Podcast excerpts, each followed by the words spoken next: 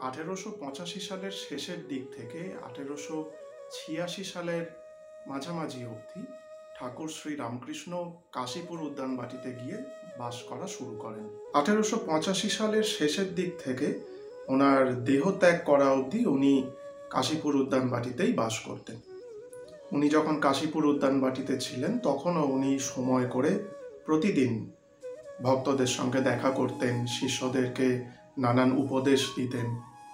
প্রায় প্রতিদিনই ওনার সঙ্গে দেখা করার জন্য অগন্তি মানুষ এসে কাশীপুর উদ্যানবাটিতে জড়ো হতেন।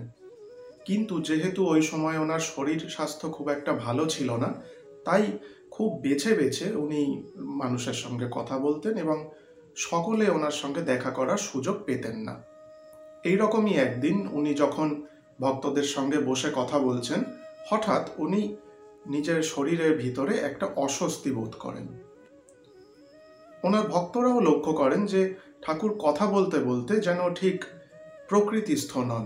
ঠাকুর যেন মাঝে মাঝেই একটু উসখুস করছেন এবং মাঝে মাঝেই যেন ওনার দম বন্ধ হয়ে আসছে এবং ওনার কথাবার্তা যেন খুব একটা স্বাভাবিক নয়। এখন ওনার ভক্তরা জানতেন যে উনি কথা বলতে বলতে বা বসে থাকতে থাকতে মাঝে মাঝেই সমাধিস্থ হয়ে পড়তেন। তাই প্রথম দিকে ওনারা ভাবলেন যে হয়তো এখনও তাই ঘটছে। ওনারা ধৈর্য ধরে অপেক্ষা করতে লাগলেন এবং ঠাকুরকে বললেন, আপনি বরং একটু বিশ্রাম নিয়ে নিন। আমরা এখানে আপনার জন্য অপেক্ষা করছি। ঠাকুর বললেন, বেশ, তোমরা একটু বসো।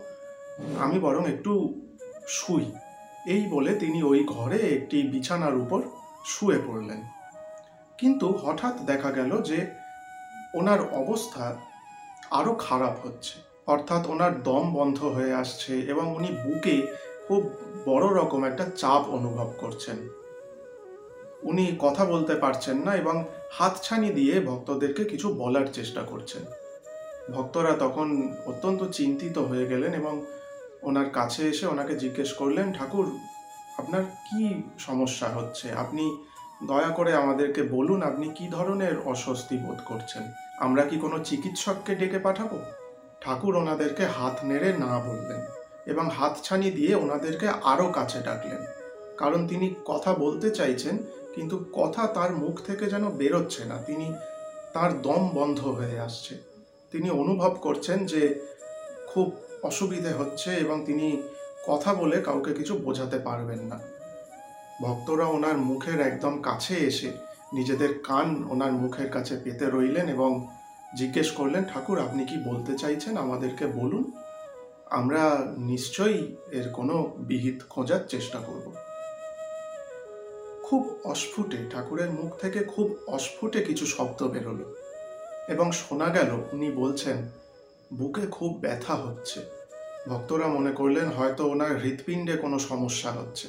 ওনারা তাড়াতাড়ি চিকিৎসককে ডেকে আনবার জন্য প্রস্তুত হলেন। কিন্তু ঠাকুর আবার ওনাদেরকে হাত নেড়ে কোথাও যেতে বারণ করলেন। ওনারা বুঝতে পারছেন না যে ঠাকুর কি বলতে চাইছেন।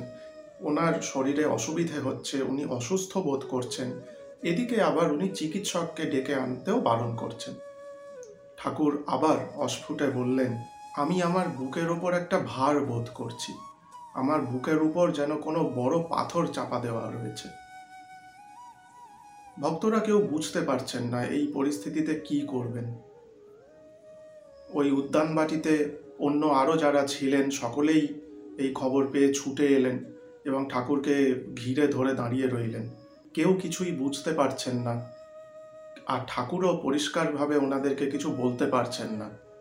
সকলে চিকিৎসককে ডেকে আনার কথা বললে উনি হাত নেড়ে না করছেন।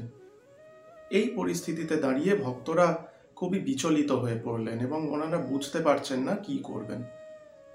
ওনারা ঠাকুরকে জিজ্ঞেস করলেন, ঠাকুর আপনি তো চিকিৎসককে ডেকে আনতে বারণ করছেন, কিন্তু আপনার শরীরের যা অবস্থা দেখছি, তাতে আমরা খুবই চিন্তায় পড়ে যাচ্ছি। আপনি অনুগ্রহ করে আমাদের অনুমতি দিন। আমরা কোনো চিকিৎসককে ডেকে এনে আপনার চিকিৎসার বন্দোবস্ত করি, কারণ আপনার এই কষ্ট আমরা সহ্য করতে পারছি না। ঠাকুর কিছুক্ষণ চোখ বন্ধ করে রইলেন এবং সমাধিস্থ হলেন। কয়েক মুহূর্ত পরে তিনি নিজের সমাধি অবস্থা থেকে ফিরে এসে বললেন কেউ বাইরে গিয়ে দেখ তো। সামনের বাগানে ঘাসগুলোর ওপরে কেউ বসে আছে কিনা। সকলে অবাক হলেন। এই পরিস্থিতিতে ঠাকুর যখন অস্বস্তি বোধ করছেন, বুকে যখন বেদনা বোধ করছেন, ওনার দম বন্ধ হয়ে আসছে। এই সময় চিকিৎসককে ডেকে আনার বদলে উনি বলছেন, সামনের বাগানে ঘাসের উপর কেউ বসে আছে কিনা সেটা খোঁজ নিতে। কিন্তু ঠাকুরের কথা তো অমান্য করার নয়। কয়েকজন ভক্ত তাড়াতাড়ি বারান্দায় বেরিয়ে এলেন এবং ওনারা খুঁজতে লাগলেন যে বাগানে কেউ ঘাসের উপর বসে আছেন কিনা। ওনারা ভালো করে খুঁজলেন এবং দেখতে পেলেন দূরে, অর্থাৎ প্রধান ফটকের কাছে, ঘাসের উপর সত্যিই একজন ব্যক্তি বসে আছেন। ওনারা এই দৃশ্য দেখে ফিরে এলেন। এসে ঠাকুরকে বললেন হ্যাঁ প্রধান ফটকের কাছে ঘাসের উপর একজন ব্যক্তি বসে আছেন। ঠাকুর ভক্তদের বললেন তোরা ওকে উঠে যেতে বল।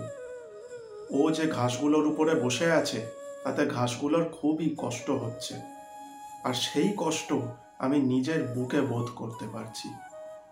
তোরা ওকে উঠে যেতে বল। ভক্তরা তাড়াতাড়ি দৌড়ে গিয়ে সেই ভদ্রলোককে বললেন, দয়া করে আপনি উঠে আসুন। সেই ভদ্রলোক কিছুই বুঝতে পারলেন না। উনি চুপ করে বসে রইলেন এবং জানতে চাইলেন কেন? ভক্তরা ওনাকে বললেন আপনি যে ঘাসগুলোর উপরে বসে আছেন, সেই ঘাসগুলো আপনার শরীরের ভারে চেপে গিয়ে অত্যন্ত কষ্ট বোধ করছে। আর সেই কষ্ট ঠাকুর শ্রী রামকৃষ্ণ নিজের বুকে বোধ করতে পারছেন। অনুগ্রহ করে আপনি এই জায়গা থেকে উঠে আসুন। ওই ভদ্রলোক ওনাদের কথা শুনলেন এবং উঠে এলেন এবং ওনাকে নিয়েই ভক্তরা বাড়ির ভিতরে গেলেন। ঠাকুরকে বললেন, ঠাকুর ইনি সেই ভদ্রলোক যিনি ঘাসের উপরে বসেছিলেন। আমরা ওনাকে ঘাসগুলোর উপর থেকে তুলে আপনার কাছে নিয়ে এসেছি। এইবার দেখা গেল, ঠাকুর খুব দ্রুত সুস্থ হতে শুরু করেছেন। ওনার শ্বাসকষ্ট অনেকটা কমে গেছে এবং ওনার বুকে উনি যে বেদনা বোধ করছিলেন, তাও অনেকটাই কমে গেছে। কিছুক্ষণ পরে ঠাকুর আস্তে আস্তে উঠে বসলেন। ভক্তরা সবাই এই দৃশ্য দেখে খুশি হলেন। ঠাকুর বললেন, ওরে, মা কালী, মা ভবতারিণী আমায় কি করলেন রে? এই জগতের সকল জীব, জন্তু, পশু, পাখি, গাছপালা, মাটি, বাতাস, জল, আকাশ, সমস্ত অণু পরমাণু আমি নিজের অন্তরে বোধ করতে পারি। এই ভদ্রলোক যখন ওই ঘাসগুলোর উপরে বসেছিলেন, তখন ওনার ভারে ঘাসগুলো চেপে গিয়ে যে কষ্ট বোধ করছিল তা আমি নিজের অন্তরে অনুভব করতে পারছিলাম। এখন উনি ওখান থেকে চলে এসেছেন।